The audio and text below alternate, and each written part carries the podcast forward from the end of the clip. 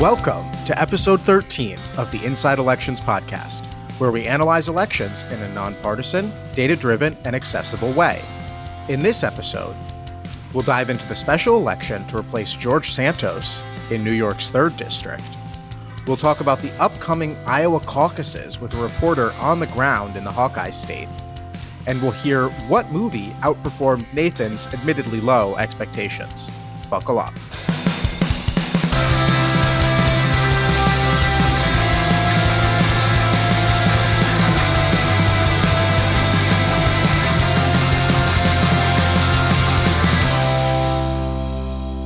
Hello, I'm Nathan Gonzales, editor of Inside Elections, and I'm looking forward to spending a few days at the beginning of March in Fort Lauderdale, Florida. Uh, that's in the 23rd district. Uh, it is on the Atlantic coast side of the state. It's a district represented by Democrat Jared Moskowitz. It goes north up to Boca, I think north of north of Boca. But anyway, that is the Public Affairs Council uh, national PAC conference. It's fun because you get to I get to mingle with some current Inside Election subscribers and get to know some people who should be subscribing. Uh, Jacob. and I'm Jacob Rubashkin. I'm the deputy editor of Inside Elections, and I'm looking forward to spending some time this year in Virginia's sixth congressional district, represented by Republican Ben Cline. It is home to my favorite national park, Shenandoah National Park. Uh, I don't know when I'm going to get out there, but I certainly plan to at some or many points uh, across Wait, the year. Deputy editor of Insider, Did we talk about this? Break breaking news. Breaking news. Bring the Chiron in. I don't know if we've talked about it yet, but Nathan, I'm I'm I'm moving up in the world. No, no, um, no uh, I'm I'm excited, Jacob, uh, that you are getting this promotion. Uh, you've you are already an experienced veteran. You've been covering these races for years now, and I'm excited for you to have a, a even more prominent role uh, uh, at Inside Elections, and because uh, you've earned it, and uh, and now maybe now though you get more responsibility. You, it all just can't fall. If we screw up, it's not just me. but no, yeah, c- congrats. Yeah, I'm, my, I'm excited.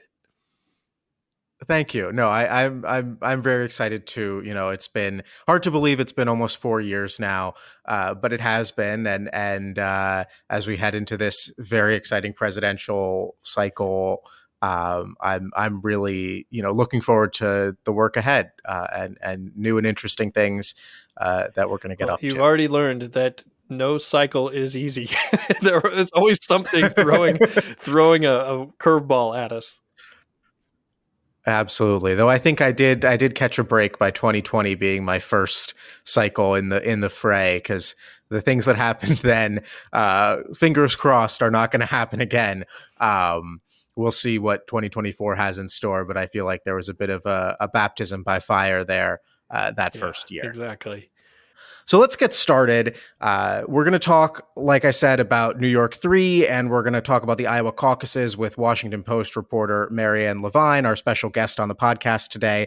But before we get into that, we're going to talk about a few news items in congressional uh, news over the last couple weeks. Uh, I'll kick us off in Colorado. Congresswoman Lauren Boebert, the controversial congresswoman from Colorado's third district, uh, is attempting to boost her chances of returning to Washington next year. Uh, she had the narrowest victory of any member of Congress in 2022, just a couple hundred votes, and currently represents the state's third district, which is on the western side of Colorado. Uh, but she announced that she's actually going to be seeking reelection in the fourth district, which is on the other side of the state. It's an open seat where Republican Ken Buck is retiring. Uh, the fourth is significantly more Republican leaning than the third district, which we had rated as a tilt Republican compared to the fourth's solid Republican. Uh, the only problem is that uh, the fourth is hundreds of miles away from Boebert's home in Rifle, Colorado, and there are already several credible Republican contenders running for the nomination there. Uh, she did secure a notable endorsement from House Speaker Mike Johnson, uh, but whether that translates into support on the ground remains to be seen.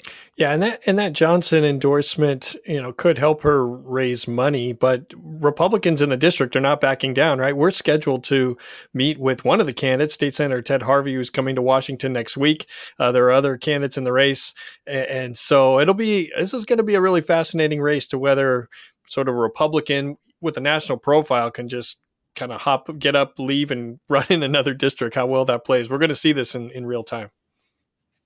Yeah, it'll be an interesting local versus national, uh, as well as you know how much support the national party is really going to be interested in uh, putting behind her when they have such pressing needs elsewhere. Right, and in a primary, she's going to be, I think, largely on her own beyond this Johnson this Johnson endorsement. Um, yeah. In, in, other Republican news, uh, Missouri Republican Blaine Luetkemeyer announced he will not seek reelection to his third district seat, uh, which covers a chunk of territory between St. Louis and Kansas City. Uh, it's a solid Republican seat uh, with a Republican baseline of 61%. So the most important race is the August 6th Republican primary. Uh, but this type of announcement, Jacob, makes me feel old because I remember interviewing candidate Blaine Luetkemeyer uh, back in 2008, and now he's already leaving. he's already served a whole a whole tenure in Congress, and now he's out. and And I went back and looked at my my notes from that candidate interview in 2008, and we there was some. Uh, uh, campaign literature with his campaign team, and it included direct mail consultant Jeff Roe, uh, who hmm. back then was largely a, a Missouri based Republican uh, Republican consultant, and now you know he he was maybe best known for helping uh, Republican Glenn Youngkin win the Virginia governor's race, ran Ted Cruz's presidential race before that, and then uh, was at the top of the Never Back Down DeSantis super PAC until recently. Uh, that didn't end uh, quite as well as what I think the DeSantis folks uh, had hoped, but it just I don't know. I'm having a little moment here where I, I feel old, even though this is current current news with Luetkemeyer leaving. Yeah, it's a small world that we we live in and cover. Uh, it's a lot of the same characters you find.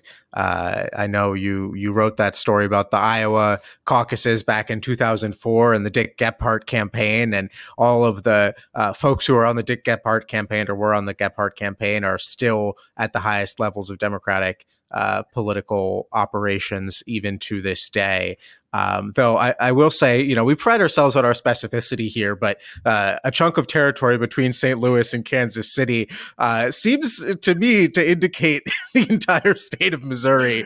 Um, so uh, central, take, it's it's central, like really between those. But yes, you're right. It's it's it's equidistant, um, perhaps. Uh, but uh, no, it's it's it's interesting that Luetkemeyer is is retiring. I think he is not going to be the last member of Congress to come out with a decision that they made over the holidays. Uh, for him, especially, you know, he was in line to be the chairman or ranking member, the top Republican on the Financial Services Committee after Patrick McHenry, another long-serving Republican representative, announced his surprise retirement uh, late last year. And so the fact that you've got uh, long serving uh, Republican members who have a straight shot to powerful positions voluntarily leaving Congress uh, at a time when Republicans could very well maintain the majority next year. It's not as if they're prepping for a wave year, uh, as in some past cycles. I think to me really underscores just how toxic Washington has become, just how undesirable it has become to be a member of Congress, to have to put yourself through that uh, day in and day out. So I expect we will see uh, many more uh, more senior members of both parties ultimately head for the exits before the cycle is through. Well, speaking of the temperature on Capitol Hill, uh, Jacob, what uh, what's the next headline? So, uh, former Capitol Police Officer Harry Dunn, who rose to national prominence when he testified in quite vivid terms about the assault on the Capitol uh, in front of the January 6th committee last year, um, and who has become a hero really to a lot of uh, opponents of President Trump, has announced that he's running for Maryland's third congressional district. That's an open, solid Democratic seat being vacated by longtime Congressman John Sarbanes. Uh, while Dunn does have a national profile that should help him fundraise, we saw this with uh, Eugene Vindman, another uh, central figure in a Trump impeachment proceeding, who raised, I, I think, $800,000 in his first 24 hours as a candidate for Congress in Virginia. Uh, so Dunn should be able to raise uh, good money. Uh, but he is going to face several uh, much more experienced and seasoned local politicians in the Annapolis based district. And, and though he did grow up in Maryland in Prince George's County, uh, he doesn't really have close ties to the third district specifically, which is uh, a bit of a different area. Uh, even though Maryland, of course, a, a very small state. So we'll see uh, the kind of campaign that he can put together. I expect him to do well in fundraising, but uh, there are a, about a half dozen local elected officials already in that contest uh, who who are uh, very credible candidates as well. Well, with your Maryland roots and sources, uh, folks can guarantee that this primary will get a disproportionate amount of attention uh, in, the, in, the, newsletter and and uh, and, uh, and on this podcast. So we'll we'll be watching that. Um, the final thing that that I uh, that I was going to point out is at the end of the year uh, in December, uh, the House Ethics Committee announced that it is investigating Democratic Congresswoman Sheila Cherfilus McCormick of Florida over complaints that she may have violated campaign finance laws. Now that's notable because because Jacob, you were the first person uh, to raise these questions and do the initial work and write a, a great investigative piece for Inside Elections uh, way back in June of 2022. I almost, I had to look at that so many times. I'm like, was that really not June of, of 2023? June of 2022. Uh, and so you know there are, there aren't a lot of details about what the House Ethics Committee is really doing. Not a lot of details on the timeline. That is not the strength of the House Ethics Committee. But I I'm going to go out on a very short limb that uh, the work that readers read in Inside Elections, the work that you did, that folks saw, is is a part of this investigation. Yeah, we may never know. Uh, which is a little unfortunate just because of the secrecy surrounding ethics committee proceedings. But based on the items that the committee said that they were investigating, uh, her financial disclosures, the spending that she did um, during her special and regular primary elections, and then the uh, relationship between her office and the advertisements that she ran and the people who helped her run those advertisements uh, were all covered extensively in my story. Uh, you know, I, I, broke the the news about the outside campaign consultant that she had uh, coordinate those ad buys um, that that are are alluded to in the ethics committee statement. So we'll see where it goes.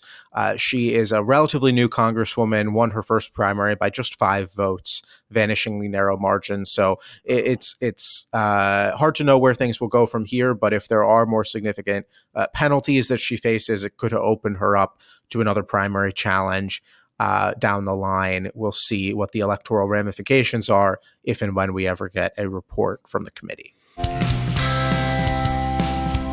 The Inside Elections podcast is sponsored by George Washington University's Graduate School of Political Management, or GSPM. The GSPM program offers master's degrees in legislative affairs and political management with in person and online class schedules designed for the working professional. As a graduate of the GSPM program, I appreciated taking courses from people who worked on campaigns or even some of them who ran for office themselves, but I also appreciated some of the core classes. Uh, I remember that I, at the time I thought it was odd that statistics was a, a requirement, uh, but now I'm, I'm grateful because I and maybe even wish that I'd paid closer attention uh, because of how important knowledge of and use of statistics is the campaigns and covering campaigns. Uh, but the GSPM program already they had figured that out that it was important uh, before I came to the realization. So uh, click on the link and check out what the GSPM program has to offer. The ballot says Tom Suozzi is running to represent Syosset, Levittown, Douglaston. The record says Tom represents a place you can't find on a map called Common Ground. Let's work together to solve the problems people face. And now that the House has expelled serial fabulist and cameo star George Santos, remember him, uh, the voters of New York's 3rd District have to choose his replacement. They'll do so on February 13th in what will be the first competitive special election in the House of Representatives of this cycle.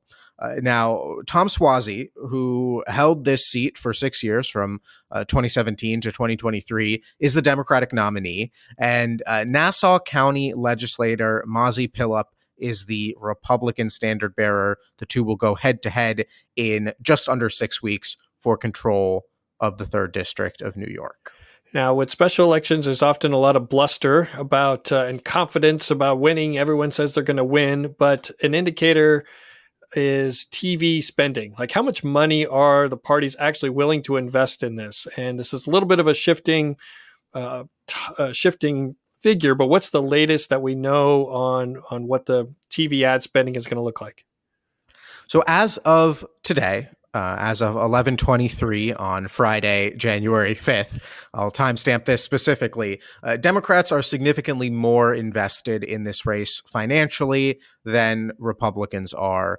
Uh, we've seen about five million dollars in ad reservations and buys from Democrats. That includes uh, Suozzi himself, the Democratic Congressional Campaign Committee, and then House Majority PAC, which I believe is actually just going by HMP. They've rebranded, um, uh, which has booked uh, about $3.7 million in TV ads uh, for this race.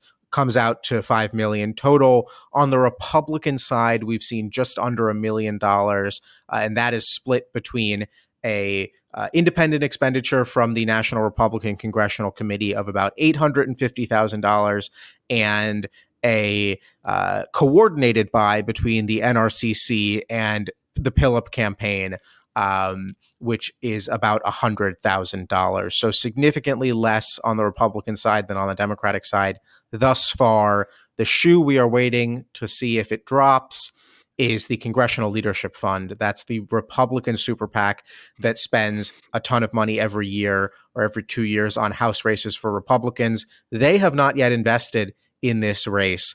Uh, given how expensive the New York media market is, they will need to be involved uh, if Mazi Pilip is is uh, interested in matching the kind of firepower that Democrats have shown they're going to bring to this contest. Yeah, and where. Um why do we think there's been a little bit more reluctance, at least on the reservations from from on the CLF on the CLF side? Look, I, I think that there are a number of different uh, factors that are going into this race that make it uh, hard to figure out. Um, you know, on, on, the positive side for Republicans, uh, Long Island, which is where this district is located, it's a northern Nassau County and then a slice of Queens, uh, has been very good territory for Republicans really over the last four years. Uh, they've had very strong results in local elections in 2021, uh, very strong results in, in the congressional elections in 2022 when they won all four Long Island seats for the first time in decades. And then again in 2023, just a couple months ago, they they had even uh, stronger uh, results in the local elections there. So the issue environment, the the political environment on Long Island, clearly favoring Republicans at the moment. Uh, they've got a candidate in Mazi Pilip who has a very interesting backstory uh, as a refugee, as a former IDF soldier. Um, so so all of that is is on one side of the ledger. On the other side however you've got a couple of things that i, I think go a long way to explaining the hesitance to get involved here. Uh, tom suozzi is universally known in the district. This is a guy who's held office since the early 90s his father his uncle have held office in nassau county since the 50s and 60s everybody knows tommy. Um, and and uh, he's relatively well liked. You know, he represented this district or a previous version of this district for six years. He was the Nassau County executive for eight years in the 2000s. Uh, he brings a lot to the table in that regard. So uh, I think he starts out in a strong position, uh, and and Mazi Pilip starts out very unknown. Uh, and then, of course, hanging over all of that, you've got redistricting, right? The New York top court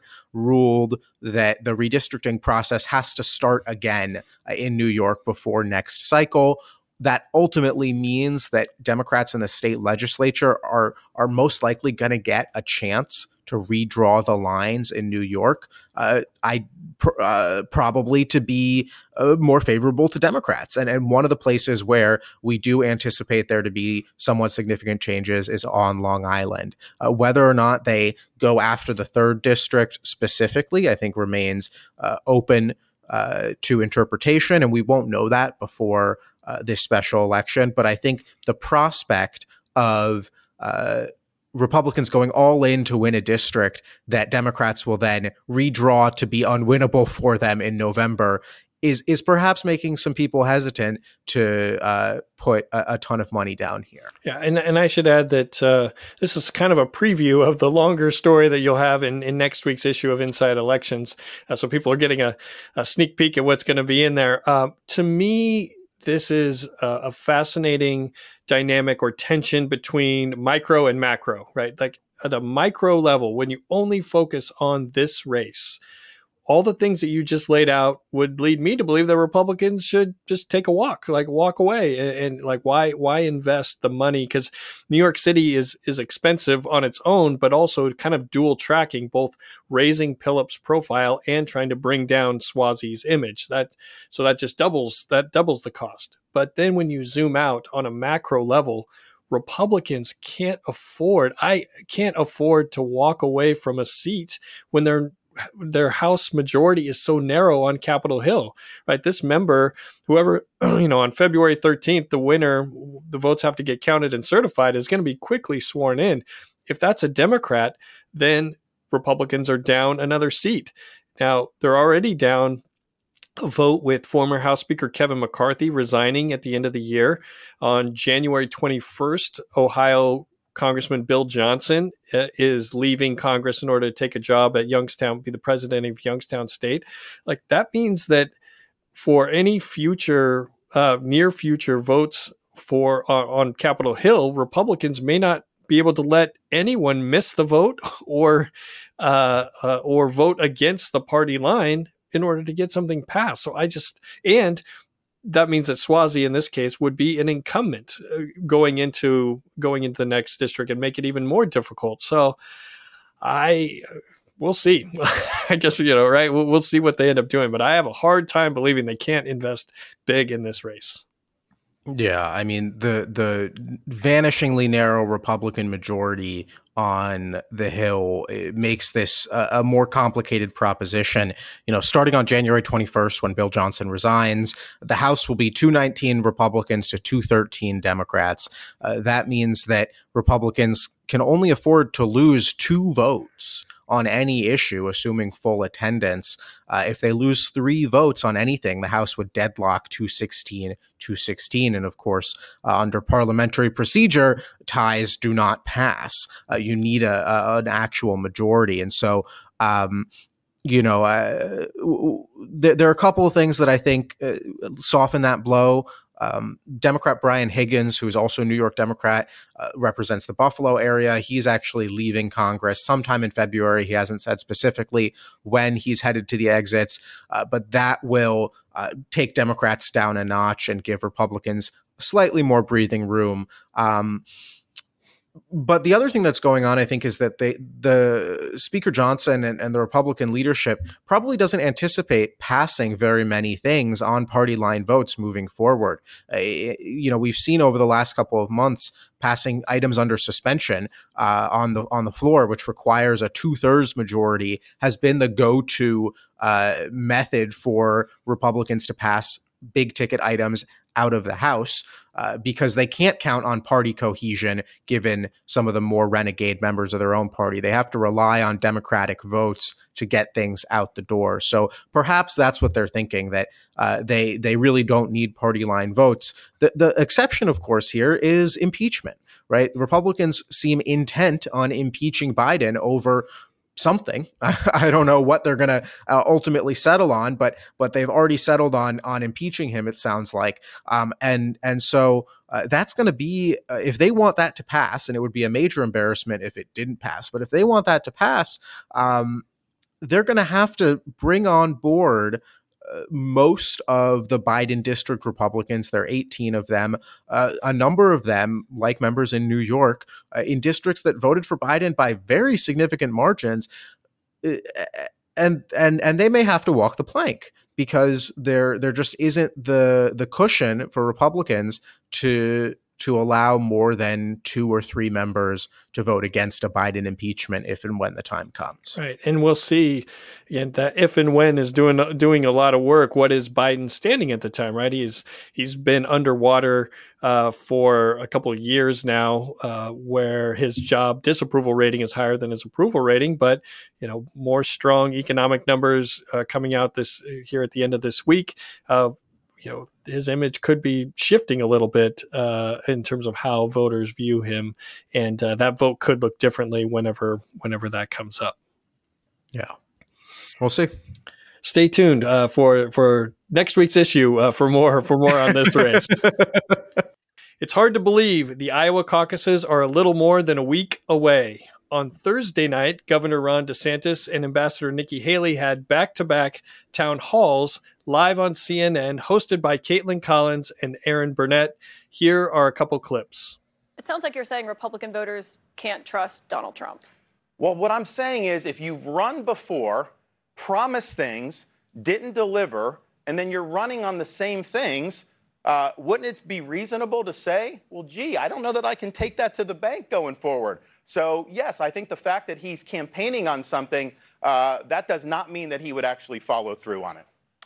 I personally think President Trump was the right president at the right time. I agree with a lot of his policies.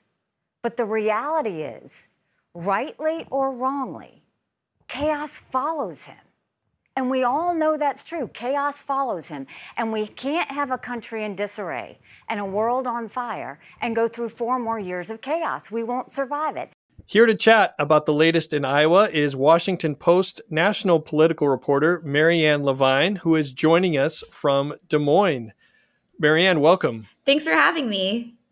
Now, before we get started, you've got to answer our first question, which is what congressional district did you grow up in? Um, I grew up in California's 15th congressional district. And rem- and remind everyone for our casual listeners uh, where that where that is. So that's uh, in Redwood City, uh, Redwood City, California, Bay Area. Jackie Speier was uh, my representative for many years. And I, I have a few friends that grew up on the peninsula. Now, isn't Redwood City? Aren't they the ones that brag about the weather, like uh, yeah. climate best by government test? Yeah, yeah, yeah. That's um. I'm surprised that you've heard about that. But I there's a sign in um, downtown Redwood City that has that slogan. But I was always really skeptical about it. Was never really quite sure who the who had conducted the test. Um, but that is apparently a city slogan. Um, and I'm impressed it's made its way all the way to this podcast. Well, there's a lot of things that are mentioned on this podcast that don't get mentioned elsewhere. Um, well, well, thank you for joining us. Uh, the weather is probably a little different in, there in Des Moines than it is in Redwood City. Um, now, let's let's start. Let's let's dive right in. Um, according to the 538 polling average in Iowa, former President Donald Trump is at 50 percent and more than 30 points ahead of DeSantis and Nikki Haley are you hearing and seeing anything on the ground that would lead us to believe that the polls are way off and we're going to have a surprise ending on the 15th?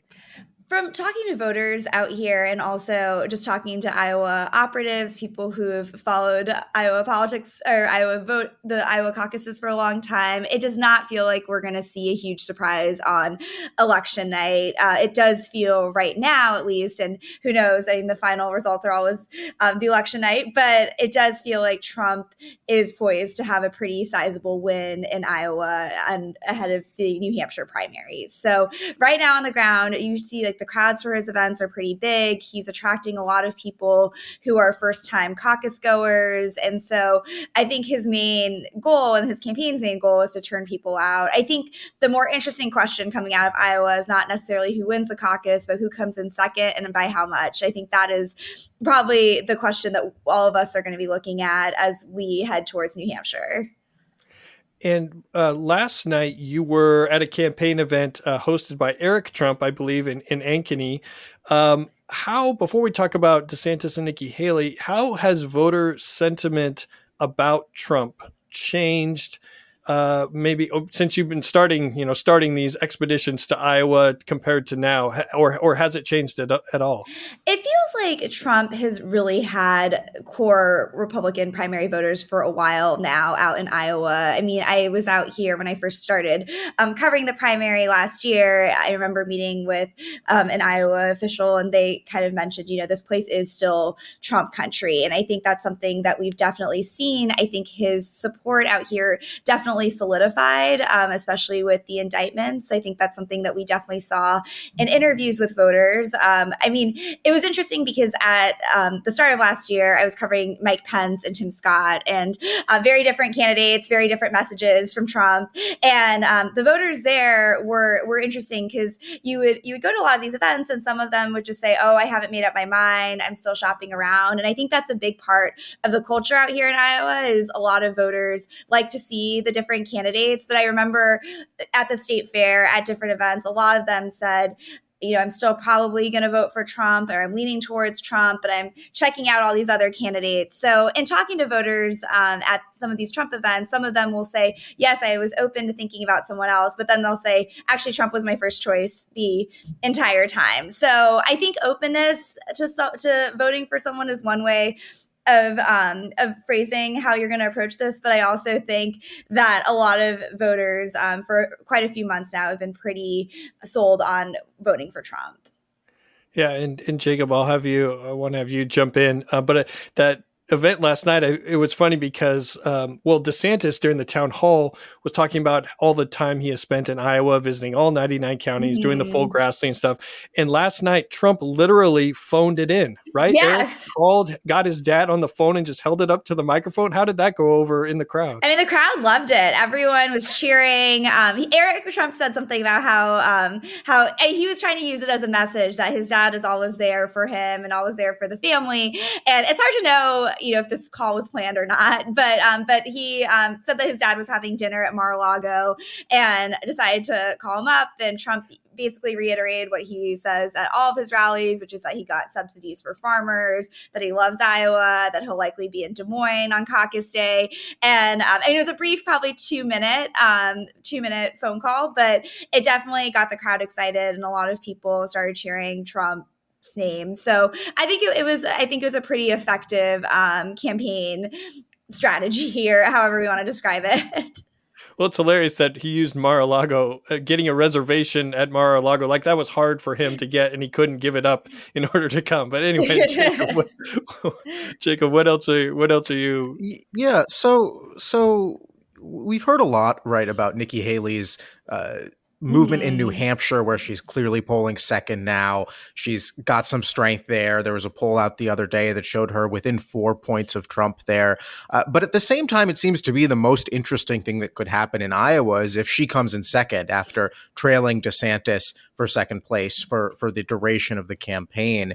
Um, uh, but at the same time, you know, she she dissed Iowa the other day. She you know said Iowa starts it, but New Hampshire corrects it. Um, she you know what is what is your sense of kind of the state of Nikki Haley's campaign in Iowa? Is it possible that she could indeed come in second and try and take some momentum into New Hampshire? Uh, what's going on with, with Haley? Yeah, I think it's it's possible that it's going to be very close between her and DeSantis. I mean, that's something that we're seeing in the polling. DeSantis has support, obviously, from these key figures in the Iowa establishment, like Governor Kim Reynolds, Bob Vander Plaats, who's an evangelical leader out here who um, prides himself on endorsing the winner of the past uh, three Iowa caucuses. Um, but it is, I think, she does have momentum. She, I was talking to some people out in the state, and they kind of have indicated that her crowds have gotten bigger here. And she now does have this pretty big um, operation, organizing operation that she didn't quite have at the start of her campaign out in Iowa with the Americans for Prosperity um, action endorsement. And so I think that that's something that has helped her. DeSantis, of course, has prided, prided himself a lot on um, his ground game. Like they've invested really heavily here. So I think there's a question of whether a if the AFP ground game will catch up to DeSantis, or and it seems like they're a pretty organized operation out here. So um, that's one one thing that we're definitely looking for. And then a sec, and then I think one thing we'll be observing the next few weeks is just is the momentum that we're seeing in New Hampshire translating to Iowa, and it's it seems like it is at least to some extent from talking to operatives out here but i think we'll know more in the next um, in the next week or so and who i guess who is nikki haley drawing new support from? Because clearly she's moved in the polls here in Iowa. Who is showing up to Nikki Haley events? You know, we know the voters Trump has targeted. We know the voters DeSantis has targeted. You mentioned evangelical voters, the Vander Plaats endorsement. Who who is coming around to Nikki Haley in Iowa as as their candidate? yeah, it feels like anecdotally, a lot of the people who are going to Haley events are either people who want the party to move on from Trump, who are concerned about general election electability on Trump's end, who um, also voters who like her foreign policy experience. That's something that we hear when we talk to voters. And I think they like the way she presents herself. And there are there are four Republican House members uh, representing Iowa, two Republican senators. Uh, what do do you see them at all when you're at, at events? What what visibility do they have, or what impact are they having on this race? So I have not seen a lot of Republican members um, campaigning in Iowa with the candidates. I know Joni Ernst had a roast and ride event last year where she hosted all the candidates who um, came to Iowa, and and so that was kind of her forum to talk to people. Randy Feenstra, I know, has his event too, or had his event pretty recently. But oh, what we've seen seen with a lot of the members is that um, of the congressional delegation is that they really do try to stay out of the um, out of endorsements. I mean, I think at one point we were expecting Feenstra to endorse someone in the race, but for the most part, the tradition has been to stay out of the race and to essentially stay neutral, which obviously Kim Reynolds departed from that this year. But among the congressional delegation, uh, we've seen this desire to um, to stay neutral in part because you want they want people to keep coming to the state. They want to welcome as many people as possible, and um, so we have not seen them a ton on the trail. I, I, mean, I saw Joni Ernst at the Iowa State Fair. We saw um, some of the other congressional members at the Iowa State Fair, and they were walking around, kind of playing this level this this this role of ambassador to the different presidential candidates, but we're not seeing them actively advocating for for for them. Several senior staffers have left or been fired. Their chief strategist uh, left a couple weeks ago. Has that impacted their ability to run a serious ground operation in Iowa, where it's so crucial that they help the DeSantis campaign have a good yeah, showing. it seems like they're kind of proceeding as planned right now. I mean, I think a lot of the infrastructure that they had planned for um, for the Iowa caucuses is still in place. I think you're still seeing them hosting events. So, I mean, I think it's hard to tell until the election day results come in about who actually has a good ground game. Because it, uh, one um, Iowa operative I was talking to said something along the lines of, "Well, someone always it's always the winning team that has the good ground game. Anyone else." And I know, and no one talks about what a great ga- ground game you had if you lose. And so I think that, you know, anecdotally, I think people I've talked to in the state have had their door knocked by Never Back Down. They've also had their door knocked by AFP. Um, but I think we're not really quite going to know what their what the results of their organizing strategy are going to be until um, we get uh, until we get to caucus day and see how well um, DeSantis actually does.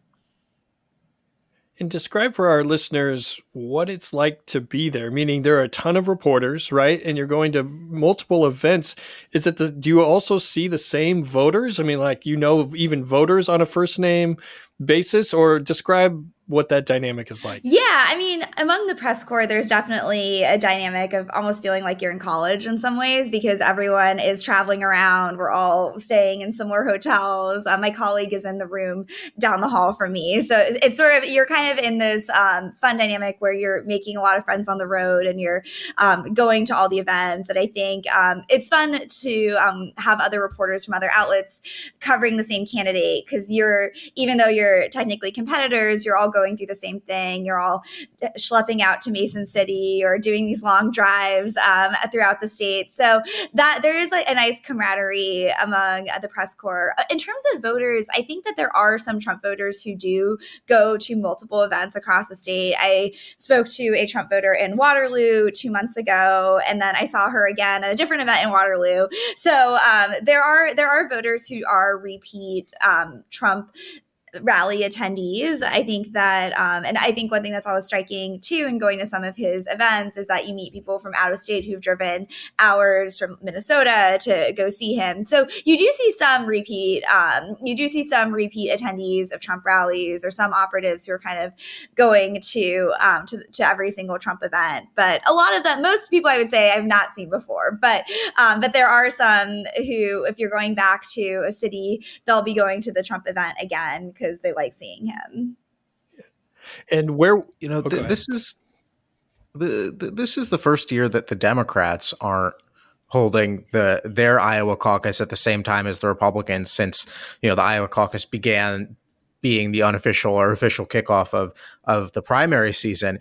Uh, are, to the extent that you're talking or, or, seeing any Democrats in the state, is there a sense of disappointment or frustration or even remorse for how the caucuses went down last time that that caused the DNC to to pull the first in the nation status away? And and you know, are voters feeling left out that all the attention is on the Republican side? And I don't even know when when the Iowa caucus for the Democrats is going to take place later. Yeah, I mean, I think that it's it's stuff. I mean, I have not talked to a lot of Democratic voters because I'm mainly covering Republicans so I have not spoken to a lot of Democratic voters about that topic. But I think there's just a broader sense of dismay among Democrats in Iowa just about the state of the party and just the decline in power that they've had over the last decade or so. I mean, Iowa used to be pretty competitive for Democrats, it used to be a pretty purple state. And um, it's now definitely veered uh, much more red in the last few years. And so I think it almost feels like the um, the the DNC deciding not to, or the Democratic Party deciding not to have um, the Iowa caucuses first, or and essentially taking that away from them, sort of feels like the cherry on top to kind of a long, um, sort of a dismaying few years for Iowa Democrats, um, just with um, with recent congressional elections, gubernatorial elections, and it just feels like kind of this broader trend that we've seen of Democrats not having as much power as they used to in the state. Yeah, we're not that far away from Democratic Senator Tom Harkin, you know, yeah. kind of playing that, trying to play a kingmaker role on the on the Democratic side. Uh, where will you be on caucus night? I will be with Trump, and we're expecting him to be in the Des Moines area, probably having some event in Des Moines. So I will be with um, Trump on caucus night. All right. Well, we will all be watching. Uh, we appreciate you being on, but we also uh, we want you to stay on for our last segment, uh, if if that's all right. Sounds great.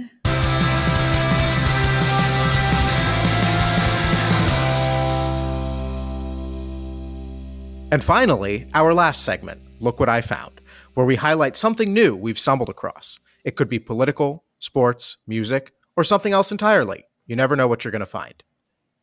So, I found today, and by found I mean I read in a press release that uh, California Senate candidate Adam Schiff not only raised $5.9 million this past three months for his campaign, but he actually uh, made his campaign made three hundred and seventy-two thousand dollars in interest on investments that uh, his campaign has. It is rare that campaigns are able to do this, but it is legal if you have cash that you're not using to put it into typically treasuries and make interest money off of it. Adam Schiff is sitting on about $35 million in campaign funds That's at crazy. the moment. And so he's been able, it, it's insane. It, it is presidential level money.